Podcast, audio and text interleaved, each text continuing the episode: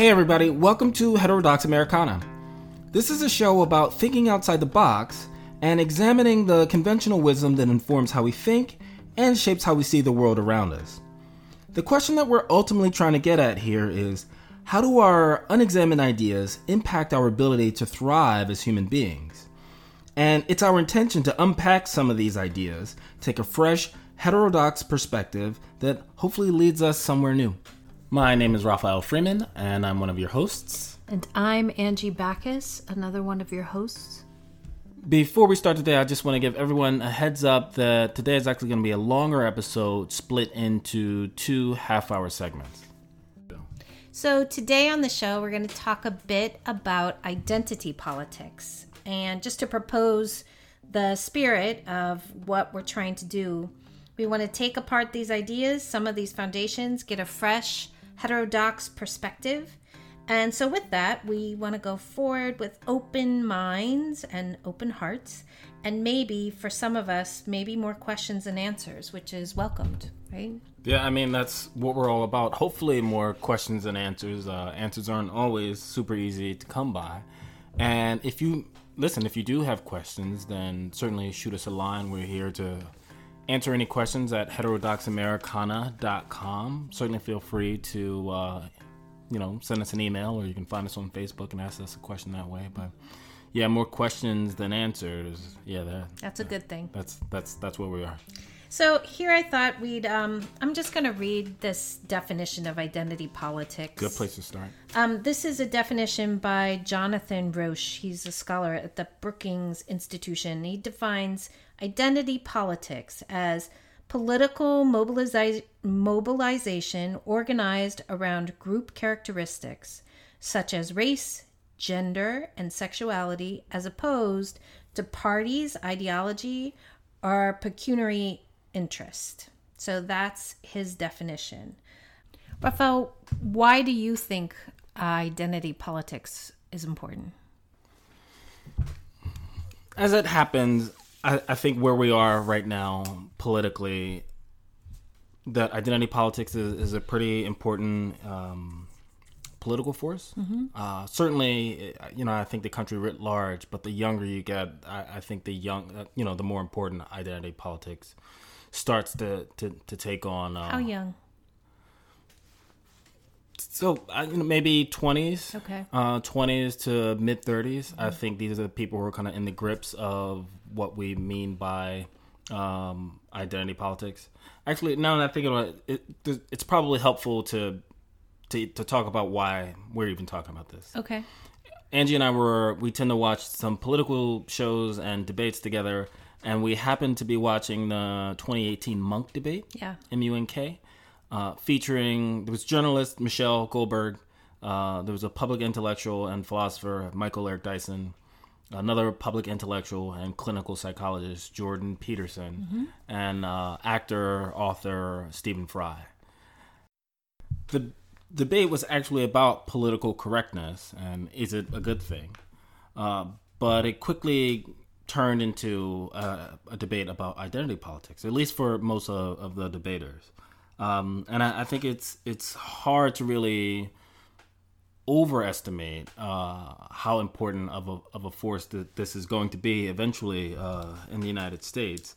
So that's why it came up, and you know I think it's not top of mind for uh, for Generation Xers like myself and people who are older. Um, so there's a little bit of um, of a gener- generational divide yeah. there. But I, I think it's going to have a tremendous uh, impact on our political landscape moving forward. Why do you think that? Well, the milieu that kind of gave rise to this, or it's certainly the, the problematic version that we see today, is very much um, liberal college campuses. Oh. And so, as these college kids get older and you know, some of them really prestigious universities, they're going to end up with a significant amount of influence, probably. They're going to be the decision makers. Right. And so, as a country, we're going to have to grapple with this. One of the things that, uh, you know, I'd like to say really quickly is that, you know, between the definition that you read and the other way that we've been talking about identity politics, that actually two different things are happening. And so there's one understanding that is, I don't want to just say it, it's useful, it's also much older. So there's a much older version of uh, what we might consider identity politics that probably stretch back to the very beginnings of the country.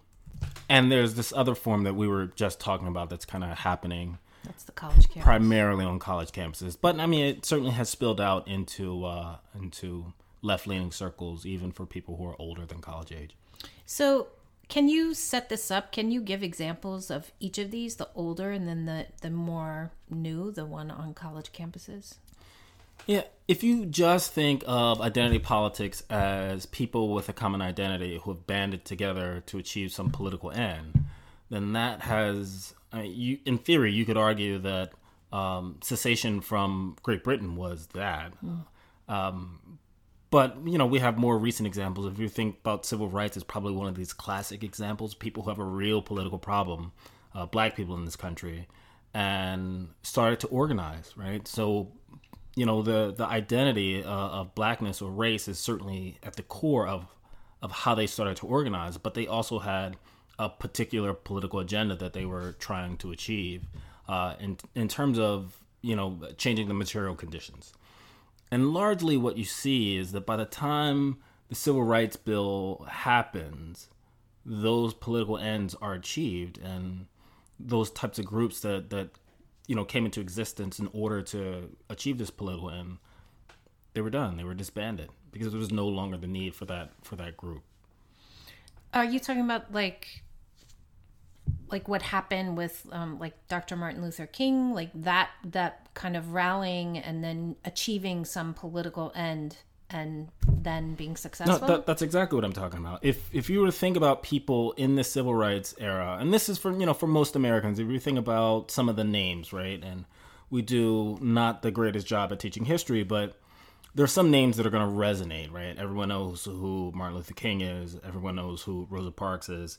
Uh, but by the time you get on the opposite, on the other side of the Civil Rights Bill, if you were to start trying to name people from, let's say, like 1970, okay. uh, I think a lot of Americans would draw a blank. Okay. So this is the old model of identity politics. It, it's a let's Something call it well- let's call it classic. It's been around. Classic, it's always okay. going to be around. I, I think it's uh, it's a form of, of identity politics that has been at the core of the United States I think since the very beginning. Okay, I think it's helpful to call it classic. Then we can even for um, in reference when we go forward with the show, we can kind of separate these two. Right. Tell me this newer. Can you talk to, about this newer form?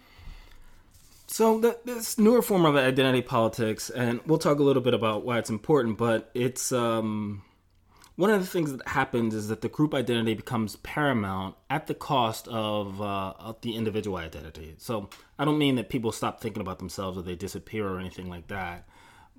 But whatever becomes assigned to the group, Okay. let's say we think of um, let's say we think of um, queer um, queer Mexican Americans as being uh, disenfranchised, then without looking at the individual circumstances of a given queer um, you know Mexican American, we just assume that they're disenfranchised.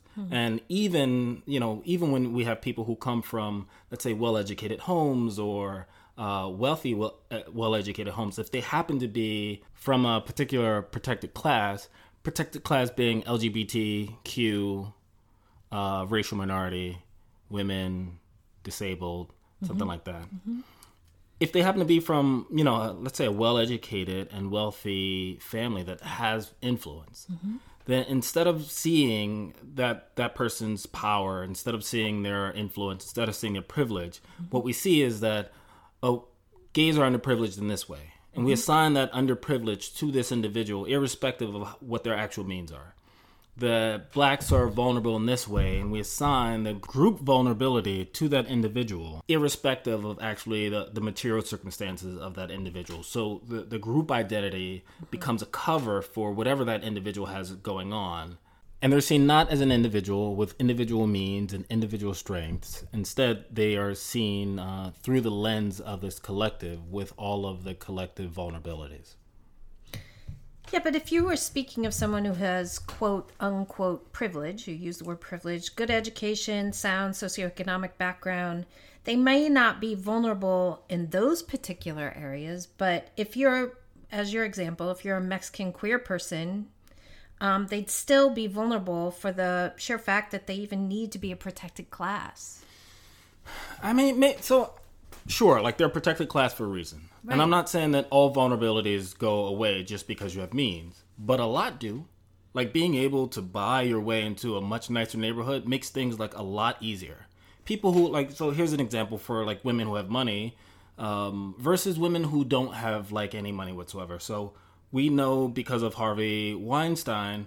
Uh, as a German speaker, I'm always just going to pronounce it that way. So Harvey Weinstein uh, for example, gives you a really good example of how vulnerable women can be, uh, even if they have money, right. right. Which is why they're a protected class. Right. What I'm saying is that the material conditions of someone who has that amount of money and their vulnerabilities compared to a woman who has to walk down the street uh, at nighttime, whether it's construction workers or whether it's you know dark alleys, that those material conditions are different if you have a car where you can lock the doors and lock the windows, mm-hmm. then you don't have to pass by, you know, 50 potential threats. Sure. Doesn't mean all the threats in the world go away. It just right. means the, the material conditions are different for you.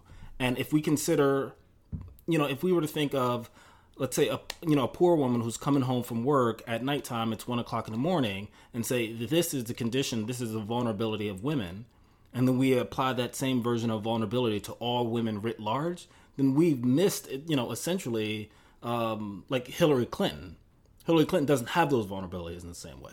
Though she has some, maybe, but they're not the same as um, as Consuela, who's coming home at nighttime. They're just different. But how do we have to then um, take away this label of identity politics to create something that people aren't identifying with if they're different? No, I mean the idea is to treat people as individuals and understand that every individual has their individual vulnerabilities. They have their individual strengths. We're not going to say that all women face the same material conditions because they don't. Okay. Let me back up a second because this is not quite coming out. There, there is something that we need to look at as a class. So you were talking about the reason that we have protected classes to begin with. Mm-hmm. There are things that are common enough in the experiences of Black people. They're common enough in the experiences writ large of women that are common enough in the experiences of uh, LGBTQ people mm-hmm. that they end up doing the type of political banding that we talked about in terms of classic identity politics. And that's why right. these types of things happen. So there are some real kind of, you know, material conditions that are common enough. I see. That people end up right. having like, you know, political cohesion so that they can they change can a, a, particular kind right. of thing. Mm-hmm. Uh, I'm just saying that the, the individual can't disappear in that in in that process. I don't want to see Jaden Smith as the same as Trayvon because their material conditions are I different. Mm-hmm. Yeah, I get it. It it almost there's even a uh, an issue of somewhat of dignity, you know, to to take everybody and and just paint them with one broad stroke. Which is, you know, what I think um, these kind of identity politics, you know, mm-hmm. adherence. Uh, that's what that's what happens. Everyone gets painted with with a broad stroke. Yeah and that you know that comes at a cost. One of I think probably the biggest cost has to do with their ability to be resilient. Um, I think when we are so let's say this too because we were also talking about kind of protection and harms. Um, when it comes to physical harms, when it comes to real injustices, I mean that's the reason that the political things that have happened. You know that's the reason that we have protected classes. Mm-hmm what happens with so much of the identity politics, it's they're not they're not real tangible harms in the same way. It's that people want to feel safe from ideas. They want to be protected from like let's say words. Um, if we're reading a book, uh, Mark Twain's book is a is a really good example. The Huckleberry Finn. Yes. Uh, Tom Sawyer. Tom Sawyer. Yep. And Huckleberry Finn. Yep. Good buds. Um, is, is the classic you know example that's come up uh, because the N word gets used uh, throughout the book. Mm-hmm. And in, instead of being able to kind of locate this this uh, piece of literature, both in time and in the the, the kind of political milieu that we find it, instead you have people say, "I don't want to encounter this word." Right. This word is going to upset me because it, it has all these meanings and I need a trigger warning. I'm going to be triggered, things of this sort. Yeah. And so the type of protection that they're looking for is not a protection you know, that has to do with like physical harm. It's a protection of ideas. It's a protection of feeling. I want to be protected from feeling uncomfortable. Mm-hmm. A- And that's probably one of the bigger differences. But the thing is, you know, I think where it's hard for me to let go of that there are some people that have been harmed emotionally, psychically over years with words, with Right. emotional abuse, um, as, you know, large groups of people. And we have a, you know, we have a way to resolve that, right? It's called therapy. oh, If your feelings get hurt, I'm a therapist. Yeah, that's right. So if your feelings get hurt and uh, you are you feel bad about what someone said to you, uh, that's what that- about the poor people that don't have the money that's, for That's it? too bad, Yeah. right? Um, Wow. it- is. Are you saying that it's not bad? No, Look, it is bad. That part is too bad. Yeah. As a I go- see. as, as a Mm-hmm. government response or as a policy response, I don't think it's the you know it it's not the it's not the job uh, of any institution or any government to protect your feelings from you feeling bad. It's the opposite of sticks and stones. But I hear that, and I agree with you that it's not the government's job to protect your feelings. But what I'm talking about is some of this is generational psychic pain, right? yes, And and, and that's to, what therapy is for. Rafa, really, you're just going to send everybody What- to what would be therapy? the- what would Can be they- the- what about the people that can't afford a therapist? What if there's no therapist in your neighborhood or even close to you? What about the person that lives out, you know, in rural Pennsylvania without any therapist at all? I mean, really, we can't say that the solution. I mean, I I'm for it. I'm for it. I'm a therapist. Come to me. But I mean, honestly, we can't just say, "Hey, your feelings are, you know, you've had this generations of psychic pain, and really, that's that's your that's on you. So go get So your therapist." I think what you're talking about is really at the core of the argument that the identity politics adherents. Uh, that's really what they're on about. If there is some intergenerational yeah, uh, pain that you know I'm in, you know I grew up in Mississippi. epigenetics, Um, epigenetics. I grew up in Mississippi, So- and you know I've been harassed my entire life uh, for being black, and so did my mother, and so did my grandfather. Yeah. Right, it's intergenerational. Right. the proposal for how to deal so first of all that's not everybody. Okay. right? And we still have to see that person as an individual. Uh, but we can't then have administrators and we certainly can't have governments say that because um, because you know roscoe from mississippi uh, has had so much intergenerational pain. We then need to make a policy to protect all black people from the same type of pain that roscoe's going through. Like that that's not so when I want to say that's not the job of administrators, but in fact administrators have fallen into that trap. That's exactly what's happening on campuses. Uh, but that that's the very root of how this other type of identity politics. That's how it's working. So let me go back to resilience. Um, when we think about what it takes to to really build up, uh, let's you know, I feel bad using the word grit these days because everyone is panded, but when um, when you think about what it takes to build resilience, to build grit, to build character, to build some toughness, because the world is the, the- world is not going to treat you with kid gloves, right? So your universities might treat you with kid gloves, uh, and your parents might, but the world won't, uh, at least not right now.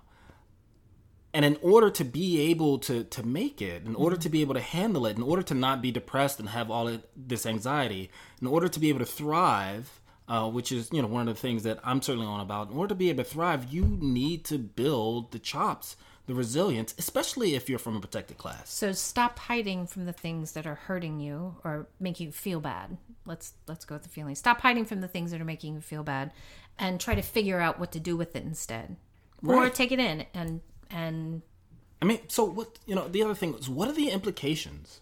Okay. Right? If we hide or if we are unable to face all of those bad feelings, we can get administrators to protect us in one way. But what happens during that breakup?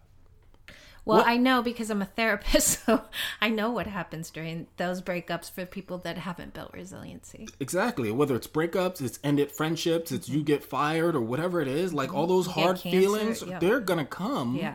and you won't have the resilience to to deal with it. So, um, you know, I, I think that there is a potential. So that's one of the potential harms Mm-hmm. that comes out of this type of uh, protectionist um, identity politics.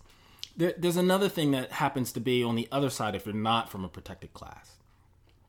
So, you know, the archetype of the person who's on the other side would be a man Okay. who's white, cisgender, and heterosexual.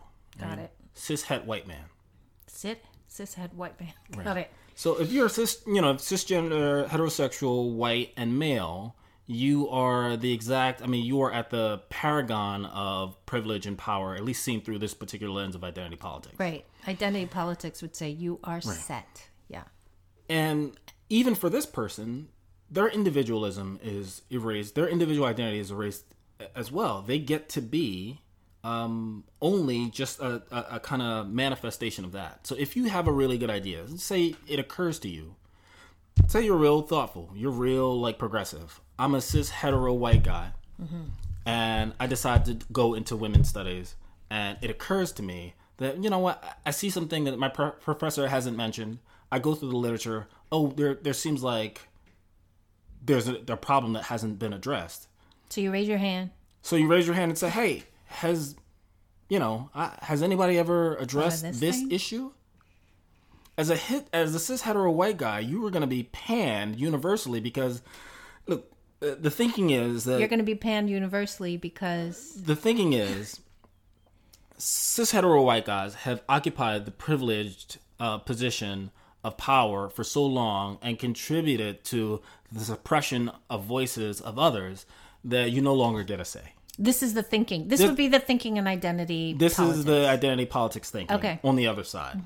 Um, and it erases that individual's ability to contribute, to understand, to. So to he might have had something amazing to say, but He could have had right the next exactly. Like I have a breakthrough idea that's amazing, Hmm. but because I'm a cis hetero white guy, I'm not the identity politics people are not going to listen. Right. And again, I think that kind of destroys the individual, and we miss something. Do you have a personal story that you could share about protectionist identity politics? personally? So, as a as a cis hetero black man, I actually have encountered uh, some of this my myself. So I was at a speaker event uh, with uh, a few friends, and the the author, the speaker, said some things that I later came to see as inappropriate. There was um, and and the the young woman um, that I was with actually she identifies she self identifies as a female bodied person. okay. Um, so this female-bodied person um, had taken offense to what was said, and um she inquired as to. So we were also there with another man, as to why he didn't speak up. Uh, having having in some ways he had the opportunity. Was what the speaker said was it um, inappropriate towards women? Yeah, so Okay. it, it was it was sexist and uh, a statement that was inappropriate towards women. Uh, I don't think that the that the other guy that we were with, I don't think it was on his radar, and it, it certainly wasn't on mine. Uh, when she pointed it out to us, though, I could, I mean, the logic was clear as a bell. Like I, I was able to see true. which what she was on about. Um, and you know, she suggested that th- this other man had missed the opportunity to actually be a good ally and um, and actually, you know, kind of confront or address what the speaker had said. Uh, but because he missed it, and because I missed it, I was just curious as to well, why didn't why didn't you say anything? That's what you said to her. That's what I said to her. Um, and you know, uh, her her reasoning was that as a female-bodied person who has to, you know, go through the world uh, every day encountering men and all the things that men do, uh, she felt like it wasn't her job, it wasn't her labor to have to educate men. Okay. That that was the purview of other men. It's their job to do that. Um, and we didn't quite see eye to eye on that. Uh, I I was coming from a position of if you see an injustice, and we are like our brother's keepers, um, and that- sisters keepers. and sisters keepers, that if we're in community together and we're doing this together, um, if I see something, I'm I'm gonna address the problem. Right? See. But again, she she had this this this take that that wasn't her her labor, and she's tired of having to educate men. Uh, so you know, as we take this idea about whose job it is and whose job it isn't, um, at some point I said it actually is your job. Right? This is part of your job. You don't ha- you don't want it to be your job. So you dis- you were telling her your thoughts. You're disagreeing with her and saying I, I, I disagreed wholeheartedly to the degree that it's anybody's job because you could also make the argument that it's nobody's job. right. But to the degree that it's anybody's job, you don't have to want it, right? Mm-hmm. That's why it's labor. That's why it's a job. You don't have to want to do this, um, but it falls upon you anyway. Okay. Uh, no, no one want you know, you know, um, um, so no one wants it. Right.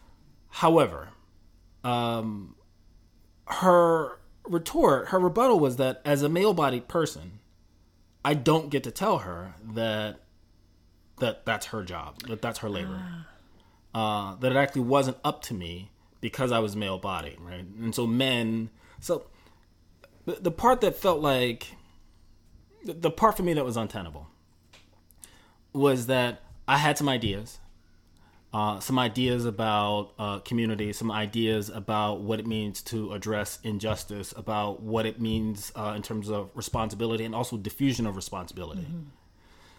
But irrespective of the type of argument that I was making, the fact that I was a man discounted my entire argument.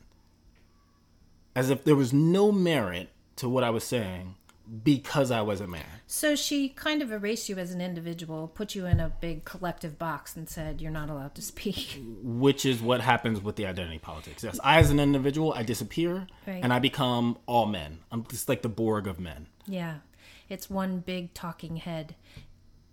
I was thinking uh, of an example that um, I, I was considering. You know, somebody who had perhaps lived, uh, I worked as a midwife. You know, for forty years, delivered hundreds and hundreds of babies, but maybe never was able to give birth herself. Right. That would kind of discount then her entire career. I mean, she's educated. She went to University of Pennsylvania, but if she's never had a baby, then somehow she's not allowed to speak to this these women. Right, that she can't. have, she doesn't can't speak to the experiences of, of mothers because she's not a mother. And this just goes on and on about examples. I mean, what, what, what about professors and educators and teachers and doctors? And yeah, it just, I, I don't know where it would end if we were to consider that with that such a broad Which is why I think we have to consider that individuals also have. Indi- yeah, that's why individuals matter. So, are there times when protectionist identity politics are useful? Useful. So, uh, I mean, everything in me wants to say no. I mean, I, I think it's pretty clear where I land It on this. really is very clear. Uh, if I'm going to be completely honest, though, if I'm going to look at it through a nuanced lens, Yeah. which is what we've committed to That's doing. exactly right. So if, if I try to consider the nuance, there are at least two ways that I think it, it might be it might be potentially helpful. Um, the first one has to do with I think the lens through which people who are adherents to this the, the lens through which they see the world. And just because um, just because I you know I, I grew up tougher, right? Like I I grew up tough Right. um, I grew up fighting, right? So I, I, I grew up. Um, I mean, I had probably twenty fist fights by the time second grade was over, Whoa. And and the sticks and stones thing. I mean, that was real, right? Housing projects. Uh, people say all types of stuff about your mom. Lots of mom jokes in the projects. Trust me, nobody out there wants to battle me on mom jokes. Okay, we established that then. Um, Don't send that in an email. but right, I'm getting these challenges. Your mom is so, um, but uh, but it's not my reality of having been protected all the time. And so if I come into the world and I end up on a college campus, and it just so happens that I've already been protected this much, uh, my ability to weather the storm while taking really hard classes might be, yeah, it might not be the same as if I'd never been protected. Um, and I think through their lens, I think what they are seeing is that this this actually makes it one safer for me. They call them safe spaces. Uh, it, it makes it safer mentally and emotionally for me, so that I can get through some of the work that I'm doing. And in the short run, it might actually be beneficial. What I'm arguing is that there's still a long term price that they're going to pay. Okay, But in the short term, I think it, it, it might actually be, be helpful. It will be helpful. Why? I mean, college is hard. right? And so if you have to, you know, turn in a paper and get through classes and you know Mr. Snyder doesn't like you anyway because you didn't do well in, you know, biochemistry or whatever it is. And and you feel triggered at the same time because of something that happened in English class. Uh, does mental health play a role in a college student's ability to kind of get through the coursework? Yeah, I think it does. And so, in this regard, um, in the short term, it's potentially helpful. Okay. Um, again, I, I just think it comes at a cost. Yeah. so what's the other way? The other way that I think is it, that uh, this particular type of identity politics is helpful is if you actually have a collective group that is um, that needs to be protected from the ideas of the outside world. Um, so the Amish come to mind. Okay. uh, when I think about you know the the kind of project of the Amish, they really do want to protect their communities not just from physical harm, but also kind of ideological harms as well, or ideological threats. Um, Be in the world, but not of the world. the Amish very much want to be in the land of the United States, in that world, but not of the world. Right. And in fact, when we look at uh, there's a Supreme Court case, I think it's Wisconsin versus Yoder, uh, where the state of Wisconsin was trying to sue the Amish to get the, the Amish were taking their kids out, and they said these kids got to go to school, and the Amish were like. I almost did an Amish accent. I don't realize. I don't even know what they sound like. So I think they're we're, well, we're, we're off the hook. Yeah. Um, You could do but that. but the Amish are saying no, we don't want our kids to go to school, and the the Amish understood that there's a particular threat to community that individualism poses, and so in a very real way, they wanted their kids to be um, not useful in the larger society. They wanted them to be undereducated or uneducated, so that they could raise barns and build buggies, but not do tech work or you know a different kind of construction work, not use tools. Uh, th- that's what they wanted, and so they wanted to keep their kids out of school. Um, eventually, the Supreme Court uh, had a decision that was kind of a compromise. It said that at eighth grade, the Amish can take their kids out of school, so they're educated enough to read, write, and uh, ostensibly sign contracts Okay. But they're not so well educated that they can get tech jobs. And even those Amish who leave, right, they have a really hard time uh, finding work because they don't have the skills. But they're protected inside the community, um, and they get to keep their tradition. So identity politics really works for the Amish. I, I think the Amish is a strong case for why that particular type of identity politics helps, but they have this collective identity anyway. Okay. So there are real struggles struggles for the protected class. They're there. How do we how do we address it? Well, you know, I, I think some of what has already been happening in, in classic uh, identity politics is is is a, a really good approach. But ultimately, I think we need to treat people as individuals. Um, I mean, I, I think when we when we look at the project of the West and how Western individualism plays out, it's one of these things that's very easy to take for granted. Um, and I could see why people might. I don't. I don't think they intentionally set out to undermine it, but eventually what you know ultimately what happens is i, I think that type of individualism itself starts to give way um, and again you know I, I, I think it's easy to take it for granted because uh, because we're all around it because we are swimming in the water of western individualism so to speak and we're not quite aware of what it has afforded us um, but there's some things that we can do that, let's say, even a collective group like the Amish, like they can't do. So we know they can raise barns, we know they can build buggies, but they don't get to pursue their own interests. They don't get to like pursue music. They don't get to, you know, be computer scientists and do vac- make vaccines or MRIs. That that is what you get when individual um, ideas and individual thoughts and their their dreams when they matter. So how do we address then? How do we how do we get to the struggle? How do we fix it? Or p- protect it maybe? so one resilience counts i mm-hmm. think res- you know so building in the skills right listen if there are real physical dangers physical harms then we have a way to address those legally can we address the psychic harm yes we address those at home as parents and say people are going to say these things You're gonna say sticks and stones. It might still hurt your feelings, but you're gonna be okay, and you will be okay. There's um there's an ultra marathoner, David Goggins is his name. Uh, he might be the toughest man on the face of the planet. Yeah. Grew up every day. Uh, you know, after a certain age, he's in Indiana. People called him nigger every day. Hated himself. Um, he, you know, he lived a miserable life. He was overweight. Um, and eventually, David Goggins looked at himself in the mirror and he wanted to make a change. And he started. Over time, it took him decades. Uh, but what happened is that now he's one of the most resilient, one of the toughest, one of the like freest minds, I think at least, that I, I've ever heard speak. I mean, David Goggins is free in his head. That dude is free, um, and I think everybody should be free. Uh, but he didn't get it. Um, he, he was able to achieve that despite being called nigger every day, despite being called fat every day, despite being called a wimp every day.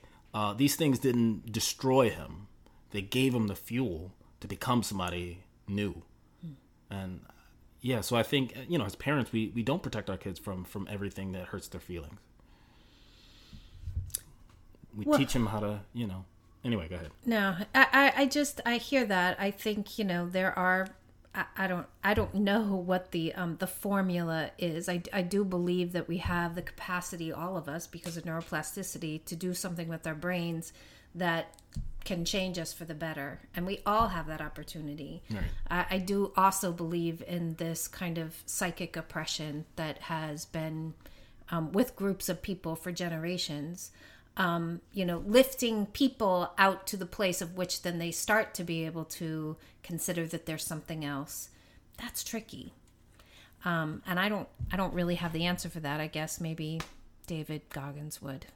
Yeah, I think David Goggins is a really good example. We we have this other thing that you know is kind of playing in the background, and that's that's all of all the data that points to the more protectionism that we do, uh, the less uh, mentally well these kids are. So Yeah, and we I- see depression going up, we see anxiety Yes. going up, we see suicide rates going up. The more protective we are of their feelings, the less resilient and the harder time they have navigating the world. Yeah, I agree. I just I think it's it's tricky to understand where the line is, you know, cuz certainly as a parent, I'm definitely going to protect my kid.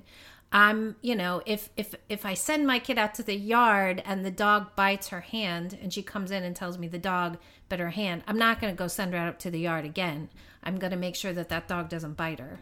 Um, and I know that's a real physical Right. injury, And so there- I'm trying to use it as a, an example. Well, no, well, see, but that's the distinction. Uh, one, I would say don't don't prevent her from going to the yard again. Just make sure the dog isn't there, Mm-hmm. because if we allow the fear to control her behavior, then Of course. uh, then we're somewhere else. But yes, the physical dog is different, right? Right. That, that I I guess that's your point in some ways. That's exactly my point. Well, we are ending. Um, we're we're getting to the end of the show. There's so much more to say, and thankfully, this is a two part um, series. So I think we should probably sign off here. I don't know that there's a good spot to sign off, but knowing that we're going to start again soon. That's right. Well, we'll say thank you for listening, um, and we will see you on the next episode. See ya.